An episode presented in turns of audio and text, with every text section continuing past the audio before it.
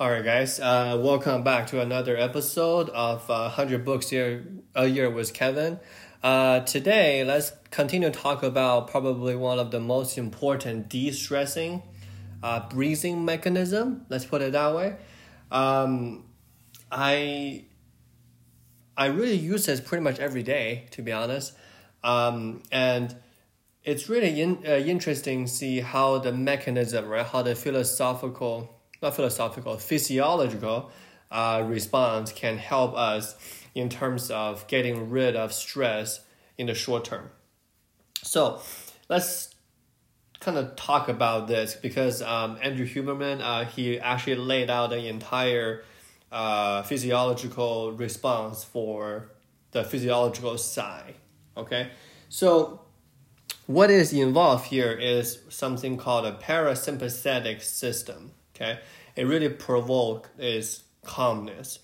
So it is the fastest and the most robust way to um, calm ourselves down. Let's put it that way, right? So the parts of the body involved, we have the brain, we have the body, we have the diaphragm, we have the lungs. Okay, so let's dive right into it. So here's the thing about heart rate, right? Is that it's not really automatic all the time, right? You you might heard of um, heart rate uh, variability uh, exercise, right, or uh, HRV, right, one of those things. So you know, if we exercise faster, then we're going to have faster heart rate. If we walk slower, we're going to have lower heart rate. Pretty self-explanatory. So what is a physiological sigh, right? I'm to do a demonstration for you. So we're to have two rapid inhale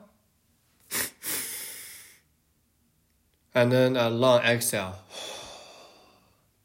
That's it, right? So let me tell you why this is very, very reliable in, re- in reducing at least short-term stress. So whenever we do inhales, here's what happened. Our diaphragm moves down, which create more space in our chest uh, cavities. And then the hearts get a little bit bigger. And then the blood move a little bit more slower than before. And then what's going to happen is we have a thing called a sinoatrial node. They usually monitor the rate of blood flow through the heart. And then the sinoatrial node send a quick signal to the brain saying, hey guys, um, the blood is moving a little bit slower here. And then the brain is like, okay, so the uh, the blood uh, through uh, flows through the heart is uh, slower. So let's send a signal from the brain to the heart to make it be faster, so that we can improve the blood flow through the heart. So, brain sends a signal to the heart. We improve heartbeat whenever we inhale. Okay, this is the physiological response for uh, inhaling. So the takeaway is if you want to have your heart beat faster, you want to do a longer inhale, you want to inhale more rigorously, like, right? And then you want to make sure that you inhale more rigorously than exhale. That is the way for you to increase heart rate.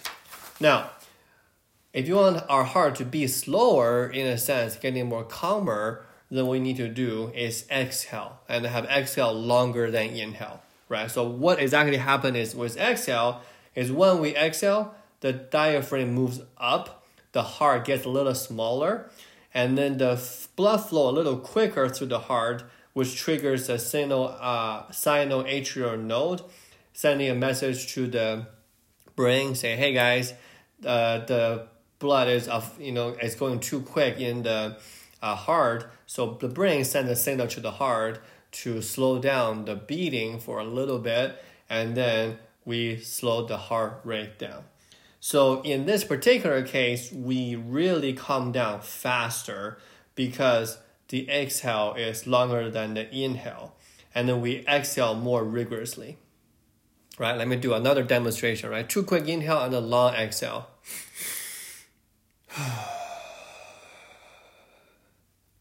right? So physiologically, we are doing quick inhale, make sure that we got some air into it, and then we do a rigorous exhale. And that's it, right? All right.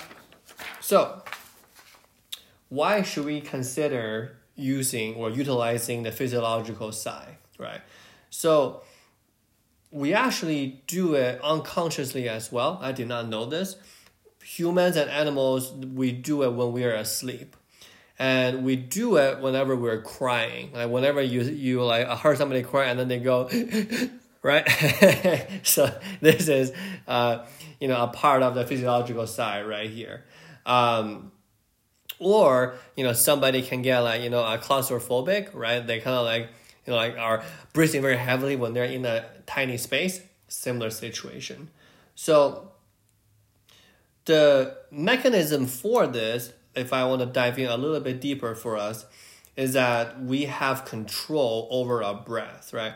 So a first deep inhale get us most of the air. The second one give us a little bit more air. And in a sense that it really, really make our lungs expand for the second inhale.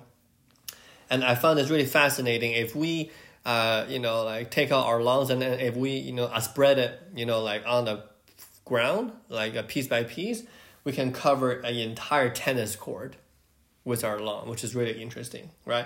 So the two quick inhale kind of gets our lung blow up, right? Fully inflamed, and then uh, fully inflated. I should say that, and then a long exhale. Oh, it really get the CO two out much efficiently. So in that sense, it really relaxes you that way. So Today, like, uh, like I said, I just want to share a quick technique for you guys. Use a physiological sigh. I use it pretty much every single time that uh, I'm going into a difficult conversation with our customer or with a team member. It's really, really beneficial. All right, guys, thank you so much for listening. Uh, share with your friends with this awesome uh, de stress techniques. And then tomorrow, we're to cover something else in the stress category. Alrighty, thank you so much. Have a good day.